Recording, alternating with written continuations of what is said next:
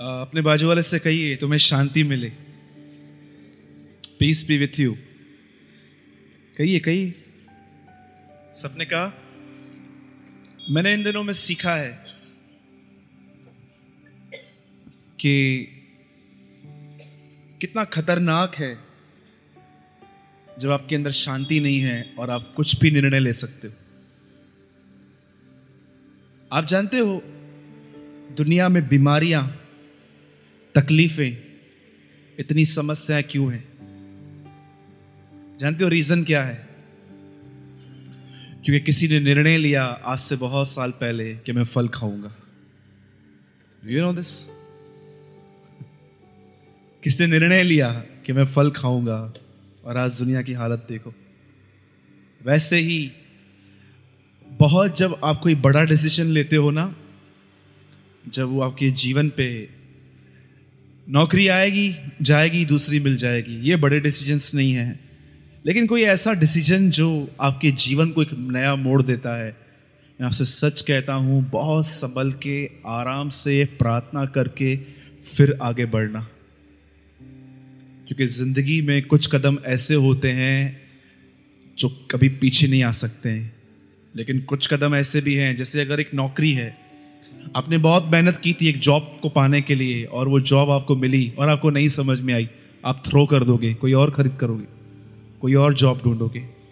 आपने कपड़ा लिया, आपको समझ में नहीं आया, आप फेंक दोगे। पर मैं आपसे एक बात पूछता हूँ। अगर आप शादी करने वाले हैं और आपने एक रॉन्ग पर्सन से शादी कर दी, क्या उसको भी फेंक दोगे? तब क्या करोगे? टेल मी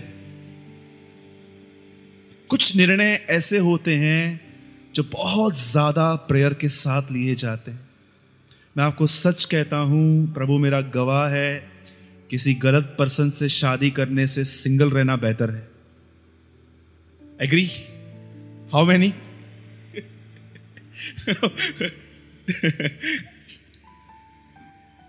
मुझे समझ में नहीं आता है, आज शादियों पे इतने जोक क्यों बनते हैं? मतलब कहाँ ना कहाँ, एक आदमी ने अपनी टी शर्ट पे लिखा था don't disturb me I am married I am already too much disturb कि मुझे परेशान मत करो, मैं ऑलरेडी बहुत परेशान हूँ। आप जानते हो, परमेश्वर ने बनाई है मैरिज वो इतनी खराब कैसे हो सकती है? नहीं, लोगों ने गलत निर्णय लिए हैं, इसीलिए मैरिज खराब है आज की जो, मैं बहुत हैरान होता हूँ आजकल ये सब बातें देखकर। कि कैसे लोग खूबसूरती के पीछे जाते हैं, पैसों के पीछे जाते हैं बड़े बड़ी बातों के पीछे जाते हैं बट वो उस पर्पस को नहीं जान पाते हैं कि परमेश्वर ने क्या रखा है। बोलिए, जय मसीह की। कितने लोग मेरी बात समझ रहे हैं? एक पाँच मिनट की कुछ बातें बोल के मैं अपने वर्ड में आऊँगा ओके मैं आपको बताता हूँ, हम शांति को कितना गलत तरीके से ढूँढने की कोशिश करते हैं। ये प्रॉब्लम है, ये प्रॉब्लम है, ये प्रॉब्लम है, ये प्रॉब्लम है, ये प्रॉब्लम है। हम प्रॉब्लम्स को सॉल्व करने में लगे हैं ताकि शांति हो। क्या इस तरह शांति मिलती है? हाँ? बोलिए, जय मसीह की, आपके घर के अंदर एक आदमी रहता है, उससे आपकी बिल्कुल नहीं जमती है, और आप बोलती हो, ये सुधरे तो घर में थोड़ी शांति आए। क्या ये सही है? आपको पैसों की तकलीफ़ है और आप बोलते हो, नहीं यार, कुछ सेट हो जाऊँ, फिर शांति मिलेगी। क्या शांति है? मैं आपको एक गुड न्यूज़ भी देता हूँ और एक बैड न्यूज़ भी देता हूँ। बैड न्यूज़ ये है कि आप जब तक ज़िंदा हो, आपके पास तकलीफें रहेंगी। और गुड न्यूज़ ये है, छुड़ाने वाला भी साथ रहेगा। बोलो, आमेन। कितने लोग मेरी बात समझ रहे हैं? बहुत लोगों को लगता है मसीह में आने के बाद कोई तकलीफ़ नहीं रहती है। मैं आपको बताना चाहता हूँ, मेरी बढ़ गई। पहले मेरे दो दुश्मन थे, अभी दस है। लेकिन इन समस्याओं को परमेश्वर ने इस्तेमाल किया मुझे मज़बूत करने में।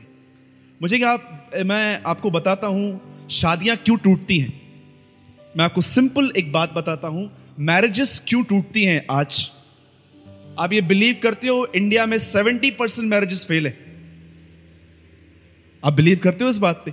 Seventy percent marriages believe nineties के बाद जो मैरिजेस हुई है ना, आप देखो, आज भी आप जिनको देख रहे हो ना, इनकी सबकी शादियाँ नाइन्टीज से पहले हुई हुई हैं। लेकिन 90 95 के बाद जो जनरेशन है ना, वो अपने मम्मी डैडी को फॉलो नहीं करती है, वो फ़िल्म स्टार्स को फॉलो करती है।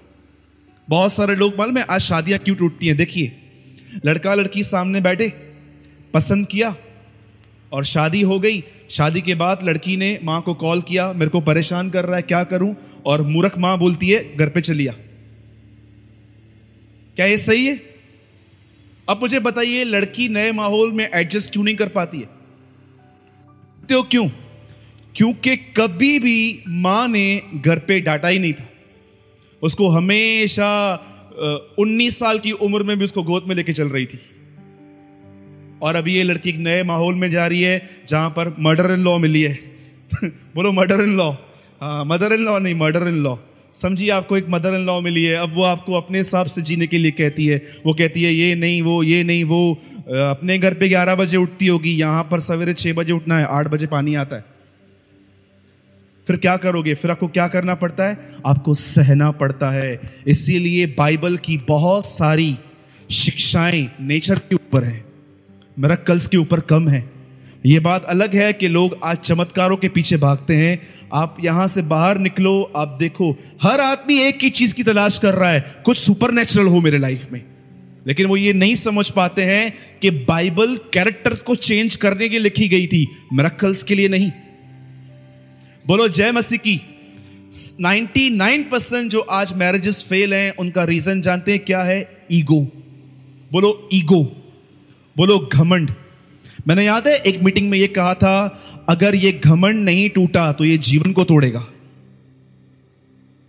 कैसे मालूम पड़ेगा कि आप घमंडी हो कि नहीं हो? अगर आप हमेशा ये ये लफ्ज बोलते हो, मेरा गलती नहीं है you are a number one proudly number one जो भी यहाँ पर बैठा हुआ है, जो ये कहता है, मेरी कोई गलती नहीं है। मैं आपको बताना चाहता हूँ, आप मुंबई में सबसे बड़े घमंडी हैं। लेकिन जानते हो जो गलती होने के बाद ये कहते हैं, उसकी वजह से नहीं, इसकी वजह से नहीं, मेरा फॉल्ट है। मुझे माफ़ करो, मैं ध्यान दूँगा कैसे कैसा ना करूँ। ब्रदर यू आर हम्बिल परमेश्वर ने आपके अंदर सच में कुछ काम किया है। घमंड की पहली निशानी है, ये लोग कभी महसूस नहीं कर पाते हैं, ये गलत है। ईगो कभी उनको रियलाइज़ नहीं करने देता है। याद रखना, कितने लोगों ने यह वचन पढ़ा है, यीशु मसीह का? ये मच्छर को छान डालते हैं, परंतु ऊँट को निगल लेते हैं। इसका मतलब क्या है? हाँ? कितने लोगों ने यह वचन पढ़ा है? यीशु मसीह ने मती तेवीस अध्याय में फरीसियों के लिए कहा, ये मच्छर को छान डालते हैं, परंतु ऊँट को निगल लेते हैं। इसका अर्थ क्या है? ऊँट कितना बड़ा होता है, मच्छर कितना छोटा होता है। जानते हो यीशु क्या उनको बोलने की कोशिश कर रहा था? ऊँट जितनी बड़ी बड़ी गलतियाँ करने के बाद भी ये नहीं देख पाते हैं, लेकिन किस पे मच्छर बैठा रहे, इनको दिखता है। कितनी बड़ी बात है, जब फरीसी एक स्त्री को लेकर आए थे, आप जानते हो? बाइबल के अंदर सबसे खतरनाक केस यही है। समझो, आपका कंप्लेन मिलता है कि ये ऐसा कर रहा था तो आपने किया ना। आप जानते हो, बाइबल में सिर्फ़ एक यही लेडी थी, यहुन्ना आठ अध्याय में, जिसके लिए लिखा गया है, ये व्यभिचार करते पकड़ी गई है। आप सोचो, उस समय कितनी शर्म आती है, जिस समय एक आदमी रंगे हाथों कॉट होता है, क्या तूने किया था ऐसा? आप जानते हो, वो लोग यीशु मसीह के पास लेकर आए, उसको, ये बाइबल का सबसे वर्स्ट केस था जो यीशु के पास आया था। सबसे वर्स्ट केस और लोग उसके पास आके बोलते हैं प्रभु इसने व्यभिचार किया है ऐसी स्त्रियों को पथराव करते हैं।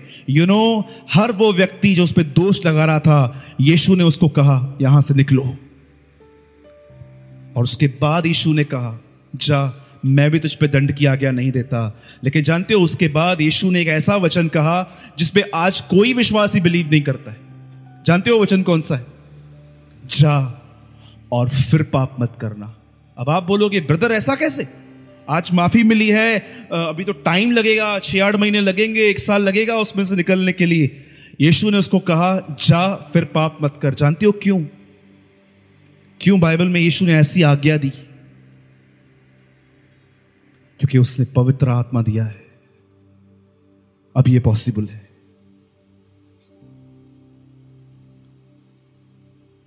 कितने लोग सच में अपने ईगो से परेशान हैं? पहला मैं हूँ। आइए कितने लोग अपने ईगो से परेशान हैं? One two three four five six seven कोई और? चलो वेरी गुड मतलब जंहिंजा हथ आहिनि उनमें ईगो आया ही न। वाओ ग्रेट प्रेज लॉर्ड मुझे खुश कर दिया आप लोगों ने आज। बहुत अच्छी बात है। आपके अंदर ईगो नहीं है। एक दिन प्रभु आपको दादर स्टेशन पे भेजेगा। वहाँ पर आप चेक किए जाओगे। बोलो, आमेन. हाँ मुझे कई लोग बोलते हैं ब्रदर मैं नम्र बन गया हूँ। मैं बोलता हूँ गो टू दादर. ट्रेन पकड़ वहाँ से, देख क्या हो रहा है, भीड़ के अंदर, फिर आके बता। फिर जब वो आते हैं, बोलते हैं ब्रदर यार, बहुत गुस्सा भरा पड़ा है। मैंने बोला, कलीसिया में सब नम्र होते हैं भाई। मुझसे बड़ा कोई नम्र व्यक्ति नहीं है कलीसिया में। लेकिन तुम्हारी रियल टेस्टिंग तब होती है, जब तुमको रिक्शा वाला बोलता है आरकेटी कॉलेज के बाहर उतार के फेंकता है और बोलता है, मैडम, खुद जाओ यहाँ से। उस समय आप क्या बोलेंगे? बोलो, जय मसीह की। आप जानते हैं घमंड से बाहर आने का सबसे अच्छा रास्ता क्या है? हाँ? मैंने बीच में एड देखी थी। इनो।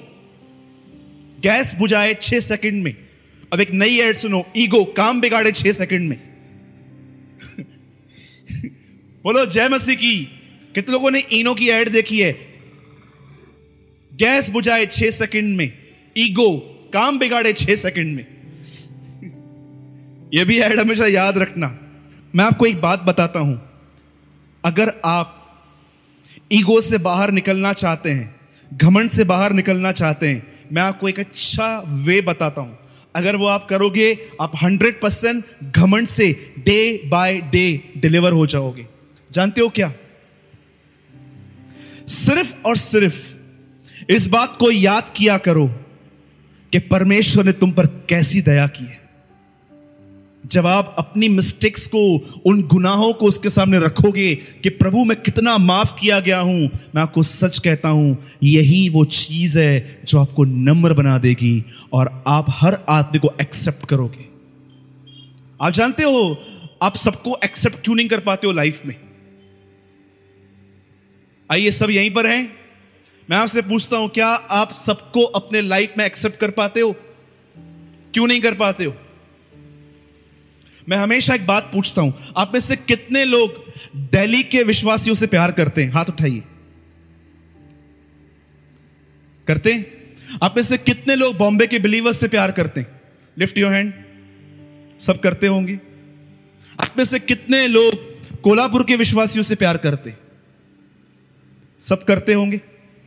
अब मैं आपसे पूछता हूँ, आप में से कितने लोग अपनी कलिसा के लोगों से प्यार करते क्योंकि वो तो आपको मिलते नहीं है। या ये लोग आपको रोज मिलते हैं। जब आप इनके साथ करीब जाओगे तो आपकी मिस्टेक्स आपकी कमजोरियाँ सब दिखेंगी।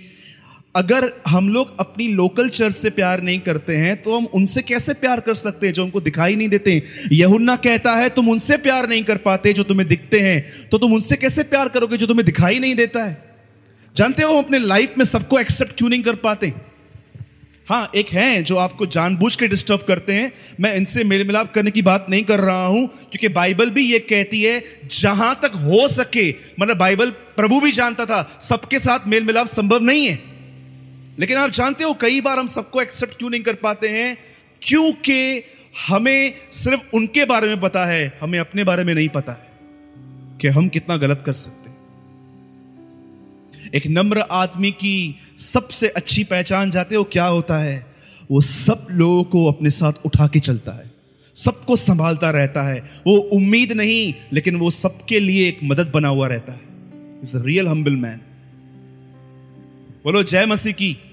तो प्लीज़ मैं आपको एक समझाना चाहता हूँ। आप में से बहुत यहाँ पर बच्चे बैठे हुए हैं जिनकी उम्र 25, 24, 26 है। आने वाले दिनों में आपकी शादियाँ होंगी। इससे पहले कि आपके जीवन में आगे चल के प्रॉब्लम हो आज से ही डिसीज़न लो लॉर्ड ब्रेक माई ईगो मेरे घमंड को तोड़। और याद रखिएगा परमेश्वर हमारे घमंड को तोड़ने के लिए अविश्वासियों का उपयोग करता है। बिलीव करते हैं? हाँ? अगर आप कहते हो कि घमंड प्रार्थना से निकलता है तो मेरे ख्याल से हर एक में से निकल जाता राज। क्योंकि हम सब प्रेयर करते हैं। याद रखिएगा, एक दीवार के सामने आप खड़े हो जाओ और कहो, परमेश्वर पिता, यीशु मसीह के नाम से मैं कहता हूँ, ये दीवार गिर जाए। तो मैं आपको बताना चाहता हूँ, वो नहीं गिरेगी। आपको हथौड़ा लेके उसको तोड़ना पड़ेगा। ये यरियो की दीवार नहीं है। वैसे ही घमंड सिर्फ़ प्रार्थना करने से नहीं निकलता है। जब परमेश्वर अलाव करता है, आपके ऊपर किसी अधिकारी को अथॉरिटी को, आप जानते हो जब हम छोटे थे, तब माँ बाप के अधीन, स्कूल में गए, टीचर के अधीन, चर्च में आए, पास्टर के अधीन, शादी किया father in law mother in law के अधीन। क्यों बाइबल ने हमें, प्रभु ने हमेशा ऐसा चाहा कि हमारे ऊपर कोई हो? Because of the one thing ताकि तुम, तुम्हारे अंदर घमंड टूटे। आज भी बहुत सारे लोग इस रहस्य को नहीं जान पाते हैं कि परमेश्वर ने हमें किसी की आधीनता में क्यों अलाव किया है रहना। मैं आपको ये नहीं कहता हूँ कि मेरे आधीन रहो। डोंट वरी मैं किसी को भी चर्च के बाहर कंट्रोल करने की कोशिश नहीं करता हूँ। आपकी एक लाइफ है, आप यहाँ से निकल के कुछ भी कर सकते हो आई डोंट केयर मैं सिर्फ़ उन पे ध्यान देता हूँ जो सेवकाई करते हैं, जो इस पुलपिट पे खड़े होते हैं। अगर मुझे उनके बारे में मालूम पड़ता है कि वो कुछ गलत कर रहे हैं तो मैं उनसे डायरेक्ट क्वेश्चन पूछता हूँ, क्योंकि उनकी वजह से प्रभु का नाम खराब हो सकता है। बाकी मैं उतना कंसर्न नहीं करता लोगों के ऊपर। हाँ अगर मुझे मालूम पड़ता है कोई बीमार है कोई तकलीफ़ में है, मैं खुद उनको कॉल करके उनसे बात करता हूँ, क्या प्रॉब्लम है बताओ, हम दुआ करेंगे। बाकी मैं चर्च के बाहर किसी का भी लाइफ कंट्रोल करने की कोशिश नहीं करता हूँ, क्योंकि मुझे पता है सब लोग प्रेम से बदलते हैं, फोर्स से नहीं। बोलो, जय मसीह की। हाँ अगर कोई यहाँ पर खड़ा रहता है और उसके बाद मुझे मालूम पड़ता है कि वो गड़बड़ कर रहे हैं तो मैं उनको कॉल करके, मैं उनको पहले उनसे पूछता हूँ, और याद की याद रखिएगा, मैं बगैर प्रूफ के कभी आपको कॉल नहीं करूँगा। जब मुझे किसकी मिस्टेक मालूम पड़ती है ना, मैं सारे प्रूफ इकट्ठे करता हूँ, ताकि ऐसा ना हो कि मैं कुछ बात करना चालू करूँ और बात में मैं ही मेरा ही मज़ाक बन जाए। हमेशा याद रखना, बगैर प्रूफ के किसी से बात नहीं की जाती है। बहुत सारे लोग आपके पास आएँगे, बातों को एडिंग करके बताएँगे, इसने ऐसा किया, इसने ऐसा किया। एक तरफ़ से कभी कोई बात नहीं सुनी जाती है। जाओ, यीशु ने क्या कहा? सामरी स्त्री को, जा पति को लेकर आ। याद रखिएगा। अभी देखिए शिष्य सिमरन यहाँ बैठे हुए हैं, ठीक है? सिमरन का और शिष्य सोना का समझो आपस में थोड़ा तिरछी चलती रहती है। लिसन ऐसे ही एक बात मैं जनरली बता रहा हूँ, ठीक है? अभी इन दोनों का थोड़ा प्रॉब्लम क्रिएट हुआ। अब सोना सिस्टर मेरे पास आके कहे कि डोंट वरी हाँ सिस्टर सोना ऐसे बिल्कुल भी नहीं है। वो प्रभु की आशीषित बच्ची है, सुनिए? और सिस्टर सोना मेरे पास आके बोलेगी ब्रदर ऐसा करती है, ऐसा करती है, ऐसा करती है, ऐसा करती है। याद करना, रखना, हर आदमी एडिंग करता है। हर आदमी। हम लोग लोगों को मिर्ची देते हैं, वो उसको काट के मिर्ची विर्ची भर के खिलाते हैं हमको ये लो, पूरा खाओ ब्रदर सोचो। कभी भी, जानते हो यशया यीशु मसीह के लिए क्या बोलता है? वो कानों से सुन के कभी किसी का न्याय नहीं करेगा। लेकिन वो सब बातों को जानेगा।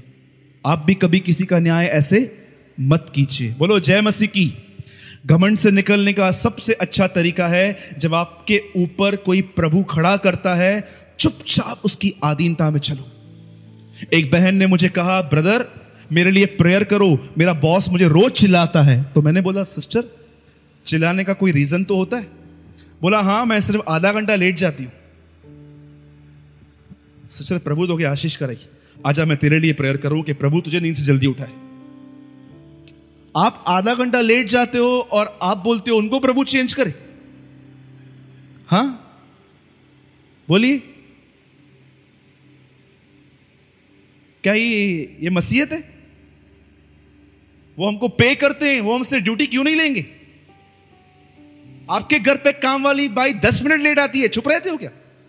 उसको सुनाना चालू करते हो, किधर गई थी? दिखता नहीं है क्या? नौ बजी है, पानी आ रहा है, ये आ रहा है, वो आ रहा है। तुम किसी को सुनाते हो और तुमको कोई सुनाता है तो तुम बोलते हो, गलत है। बाइबल कहती है, ये रॉन्ग चीज़ें हैं। इट्स टोटली रॉन्ग परमेश्वर आपके ऊपर कभी कभी गलत लोगों को इसलिए अलाउ करता है ताकि आपके घमंड को तोड़ के वो आपको एक नम्र व्यक्ति बनाए। मैं कभी कभी कुछ भाइयों को देखता हूँ वो अपनी पत्नी के साथ ऐसा व्यवहार करते हैं जैसे वो उनकी नौकरानी है। क्या सही है? हाँ? मुझे बताइए, क्या वो काम वाली भाई है? बाइबल, अब मैं आपको एक सिंपल बात बता रहा हूँ, यहाँ देखिए। जब प्रभु ने आदम को बनाया और उसने देखा कि वो अकेला है तो उसने क्या किया? उसने उसके लिए हवा बनाई। आप जानते हो, हवा के लिए हड्डी कहाँ से निकाली गई? यहाँ से। अगर वो हड्डी पैर से निकालता तो झगड़े में पुरुष बोलता, चुप कर, तू पैर से निकली है। लेकिन ना ही प्रभु ने उसको यहाँ से निकाला, फिर स्त्री बोलती, तू चुप कर, मैं यहाँ से निकली हूँ। क्यों परमेश्वर ने हड्डी यहाँ से निकाली? यह दिखाने के लिए यू बोथ आर इक्वल तुम दोनों सेम हो. बहुत सारे लोग सोचते हैं कि नहीं, स्त्रियों, स्त्रियाँ ऐसी हैं, वैसी है। मैं आपको बताना चाहता हूँ मेरे भाई याद रखना मुर्दों में से जी उठने के बाद किसी पुरुष ने नहीं पहला एक स्त्री ने उसको देखा था। याद रखिएगा एक यहूदी लोग हैं जो मैन डोमिनेंट सिटी है जहाँ पर बहनों को इतनी आप पढ़, पढ़ते रहेंगे वचन में कि खाने वाले पाँच हज़ार पुरुष थे। स्त्रियों की गिनती क्यों नहीं है? Five thousand man where is womens ये एक यहूदी रिवाज था कि वो लोग स्त्रियों को इतनी वैल्यू नहीं देते थे, लेकिन याद रखना, नए नियम में बहनों को भी पवित्र आत्मा मिला है। क्या कहती है बाइबल अंतिम दिनों में, मेरे दास और दासियों पर अपना आत्मा उड़ेलूँगा? वुमेन्स तो मैं आपको बताना चाहता हूँ, आप प्रभु की बेटियाँ हो, कमज़ोर मत पड़ो, यीशु के साथ खड़े रहो, आगे चल के आपको उसके लिए बहुत कुछ करना है। बोलो, आमीन। और जानते हो, मैं आपके लिए एक बात कहना चाहता हूँ। अगर परमेश्वर को अंतिम समय में कोई पुरुष नहीं मिला तो वो बहनों का भी उपयोग करेगा। आप बिलीव करते हैं? मैं करता हूँ। बाइबल कहती है, दबोरा एक न्यायी थी। बाइबल यह भी कहती है कि प्रभु ने हन्ना को बेटा दिया। यीशु मसीह जी उठा है। यह पहला शब्द मरियम ने कहा है चेलों को। मैं ये नहीं कहता हूँ कि आप पुरुष पे राज्य करो, पर मैं आपको बताना चाहता हूँ यू बोथ आर इक्वल बोलो, जय मसीह की। कितने लोग मेरी बात समझे? और याद रखिएगा, सेवकाई कहाँ से शुरू होती है? एक आदमी जिसके अंदर से सेना नाम की दुष्ट आत्मा निकली थी, वो यीशु मसीह को कहता है, प्रभु, क्या मैं आपके पास आऊँ? यीशु बोलता है, घर जा। मिनिस्ट्री स्टार्ट विथ फैमिली याद रखिएगा, सेवकाई घर से शुरू होती है। क्या कहा प्रभु ने उसको? घर जा। गो टू होम जा अपने परिवार को बता पहले ये कि मैंने तेरे साथ क्या किया है। हम घर पे चार लोग नहीं संभाल पाते हैं, चार हज़ार की कलीसा कैसे संभालेंगे? बताइए। ये बहुत ज़रूरी है कि आपकी फैमिली आपसे हैप्पी हो। आइए हम वचन में आएँगे।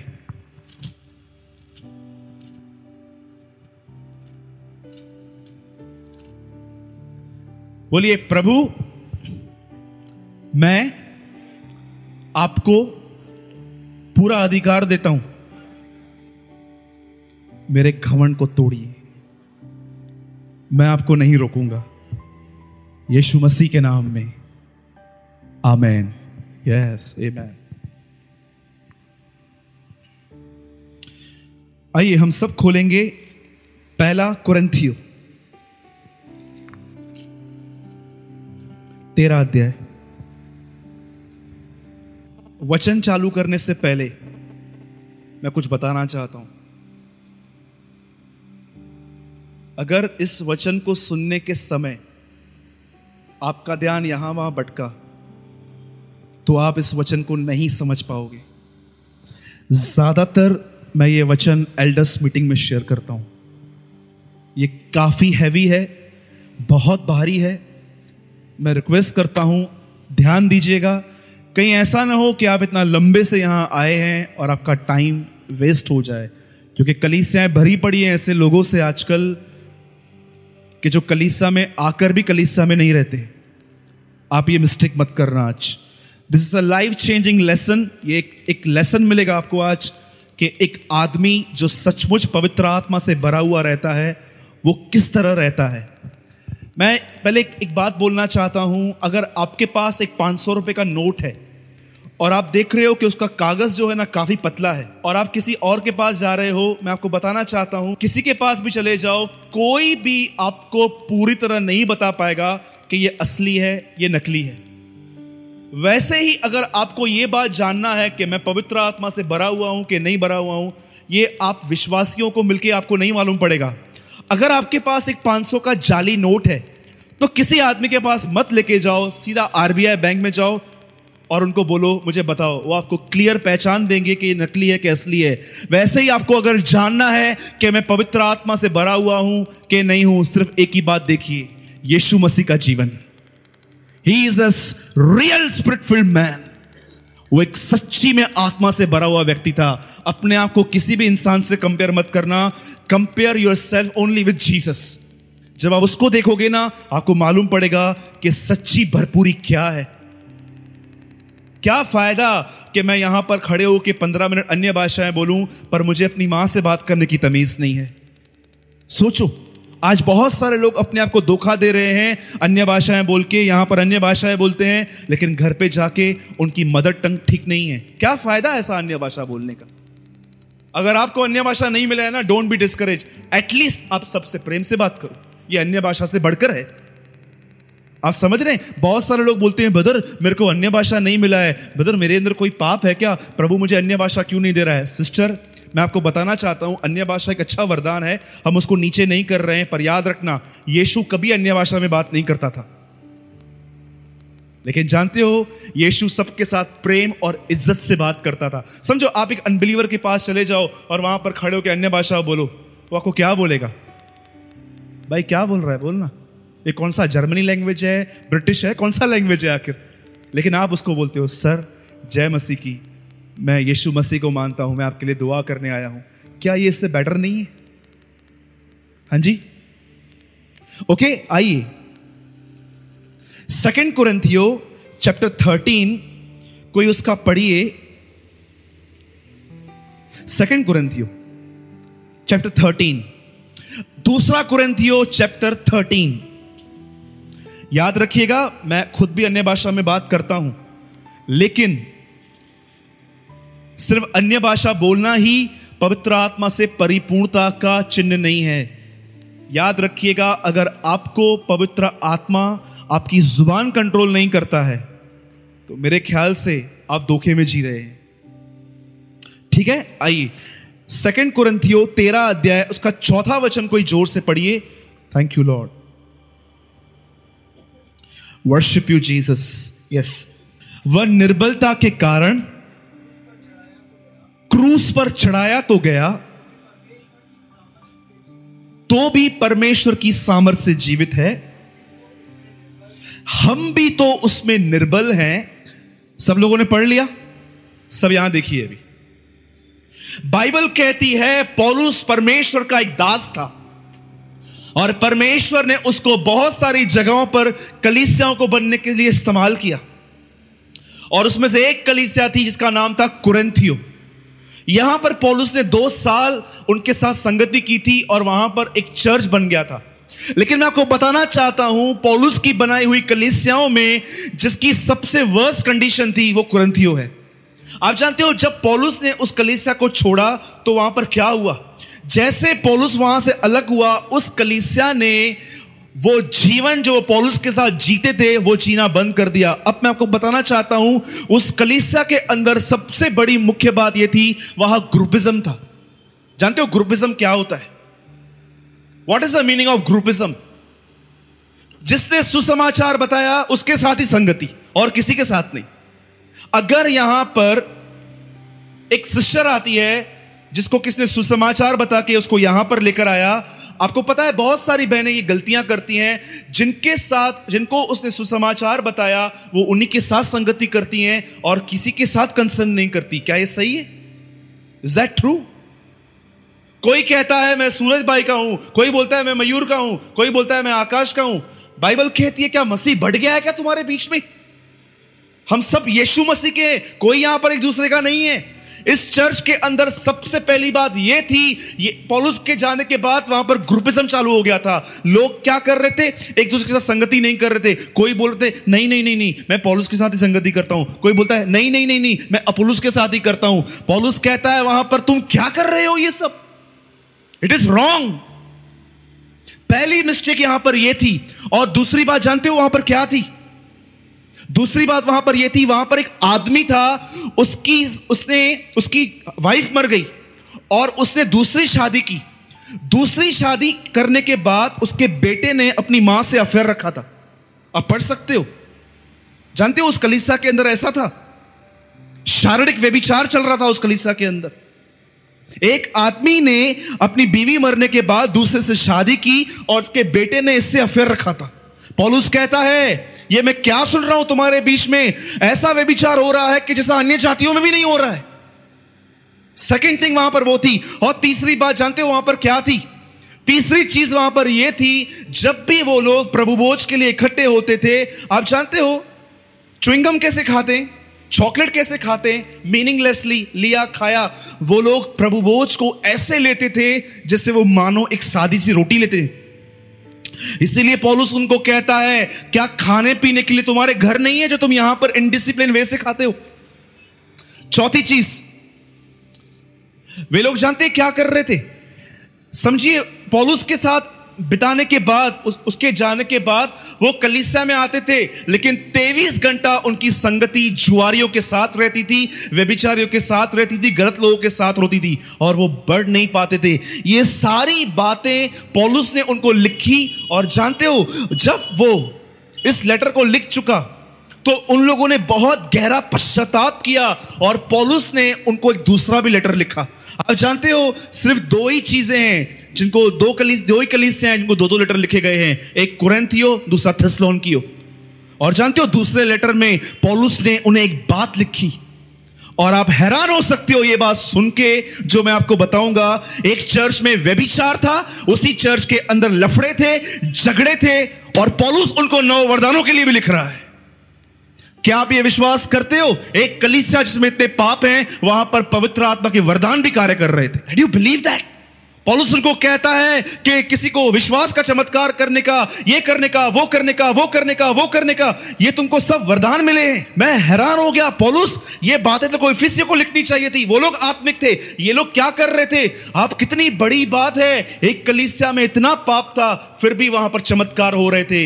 आपको पता है, ये चमत्कार तो होते रहेंगे, लेकिन अंत में जो हम लोग यहाँ पर खड़े रह रहे हैं और उसको कहेंगे, हमने आपके नाम से चमत्कार किया, ये किया, और बाइबल कहती है, मैं उनको साफ़ कह दूँगा, मैं तुम्हें नहीं जानता।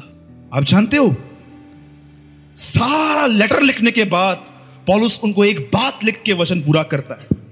इंग्लिश में बहुत ब्यूटीफुल लिखा गया है Jesus Christ crucify on the cross because of the weakness of flesh Masih कमज़ोर होने की वजह से मरा। आपको बताऊँ, पॉलुस ने उनको यह बात क्यों लिखी? क्यों उसने अंत में यीशु मसीह के क्रूस के बारे में उनको लिखा? आप जानते हो पॉलुस उनको क्या समझाने की कोशिश कर रहा था? एक सच्चा, पवित्र आत्मा से भरा हुआ आदमी कमज़ोर रहता है। लेकिन जो आत्मा से भरे हुए नहीं है, वे बहुत मज़बूत होते हैं। अब मैं आपसे एक बात पूछता हूँ। अगर आपको कोई बुरा भला कहता है, कोई आपको सुनाता है आपकी गलती है या नहीं है उसको छोड़ दो। लेकिन जब आपको कोई सुनाता है और आप भी तैयार हो जाते हो कि मैं इसको नहीं छोड़ूँगा यू you नो know, आप कमज़ोर नहीं हो आप बहुत स्ट्रांग हो। पॉलुस कहता है यीशु मसीह एक सच्चा पवित्र आत्मा से भरा हुआ व्यक्ति था और वो कमज़ोर था। आप सोचो गसमनी भाग के अंदर जब एक आदमी ने ये पतरस ने एक आदमी का कान काट दिया। जानते हो यीशु ने क्या कहा? पतरस तलवार को अंदर रख पिता से एक प्रार्थना करूँगा, बारह पलटने वहाँ पर भेजेगा। लेकिन वो कहता है, नहीं, वो कमज़ोर हुआ हर जगह पर। याद रखना, अगर तुम पवित्र आत्मा से भरे हुए हो ना तो तुम पाप के लिए मरे हुए रहोगे। लेकिन अगर तुम ये कहते हो, मैं पवित्र आत्मा से भरा हुआ भी हूँ और दूसरों को सुनाते हो, झूठ भी बोलते हो, गुस्सा भी करते हो, माफ़ भी नहीं करते हो, मैं आपको बताना चाहता हूँ, आप धोखे में जी रहे हो। पॉलूस कहता है, he crucify because place of flesh वो कमज़ोर हुआ है वहाँ पर। जानते हो?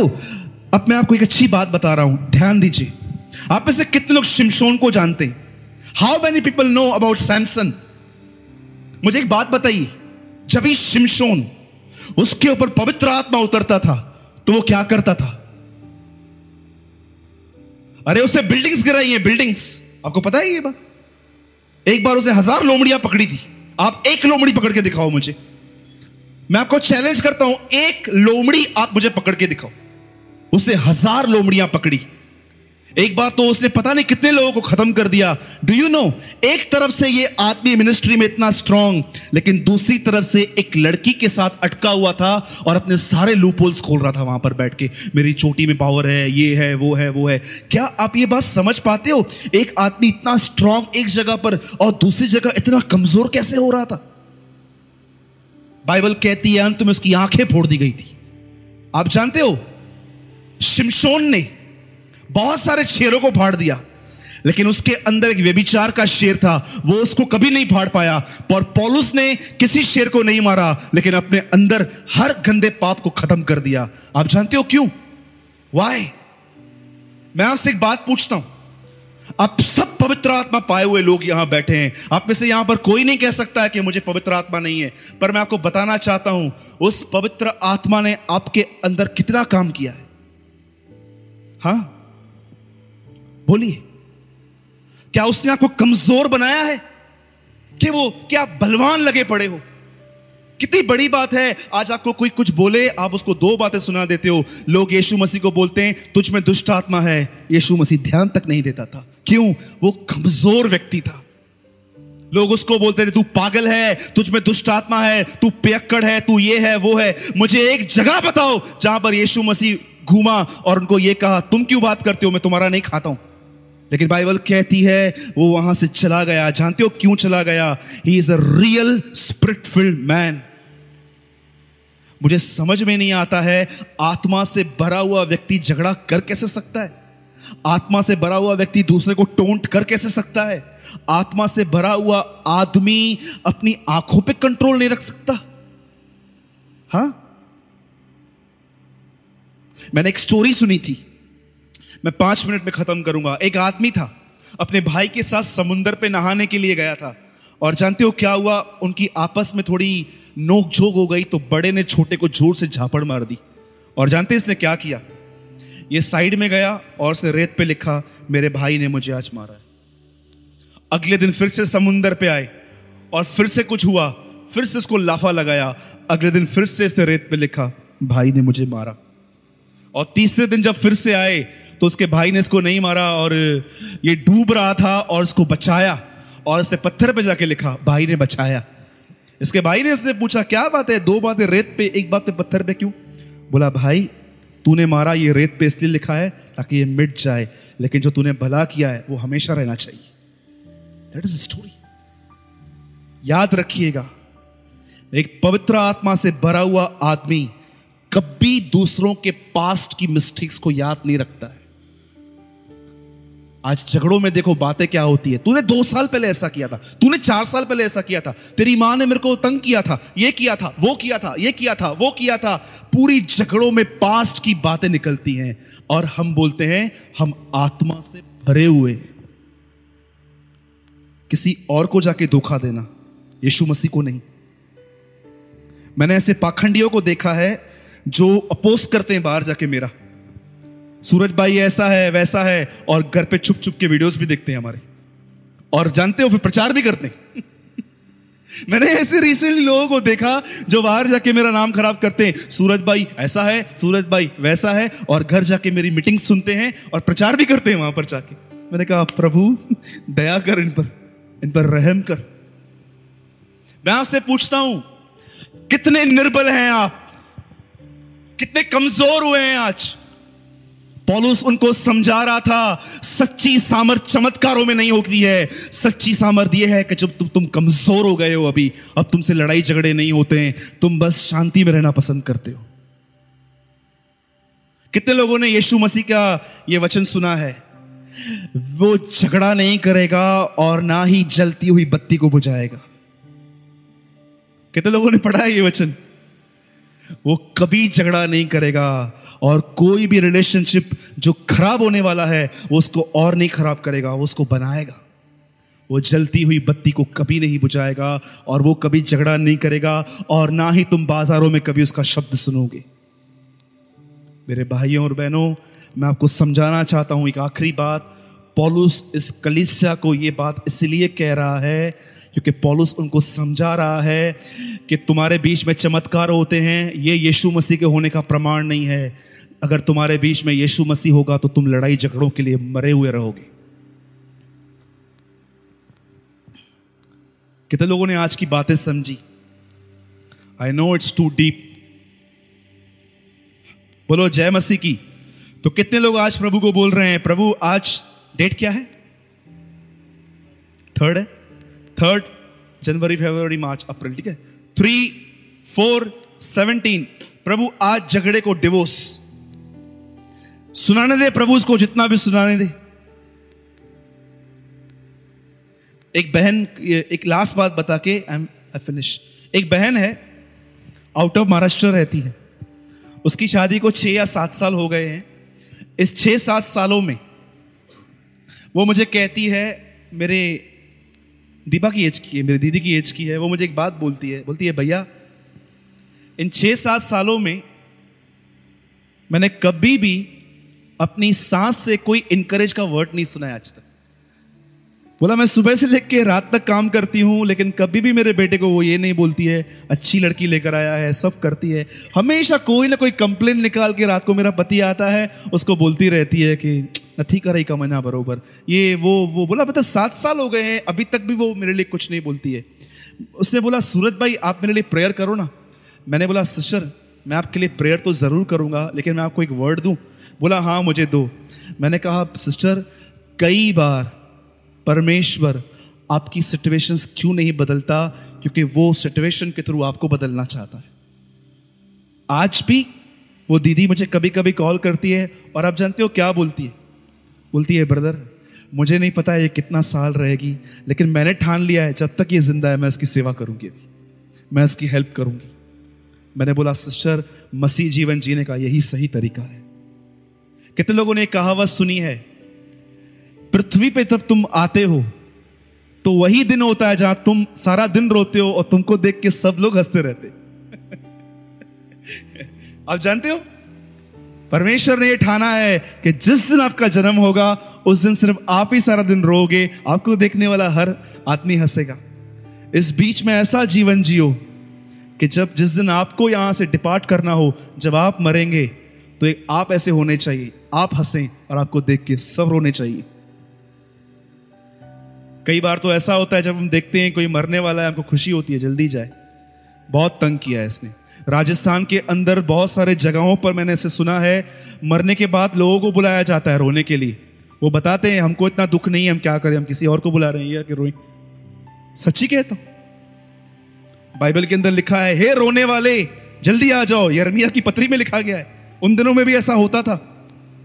बोलो, प्रभु, मुझे कमज़ोर बना मेरे अंदर से उल्टा जवाब देने की, झगड़ा करने की आर्ग्यूमेंट करने की शक्ति निकाल, मुझ पर दया कर, मुझे सुनना सिखा।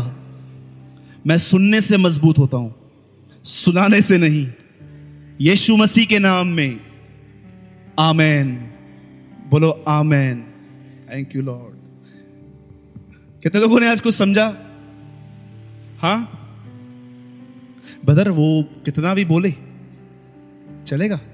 उनको पूरा हक है बोलने का आपको पूरा हक है इग्नोर करने का। समझ गए? उनको पूरा हक है बोलने का आपको पूरा हक है इग्नोर करने का। उनका मुँह है आपके कान है। कभी आपने इस बात को सोचा प्रभु ने मुँह एक कान क्यों दो, दो दिए? सोचो प्रभु दो मुँह देता दो आप यहाँ से ही बात करते यहाँ से ही बात करते यहाँ से भी। प्रभु ने बोला एक से ही परेशान लगे पड़े दो बारी कहाँ से देगा तो? जानते हो प्रभु ने दो कान क्यों दिया एक मुँह क्यों दिया है? भाई दो बार सुन एक बार बोल। समझे? बोलो प्रभु तेरा धन्यवाद।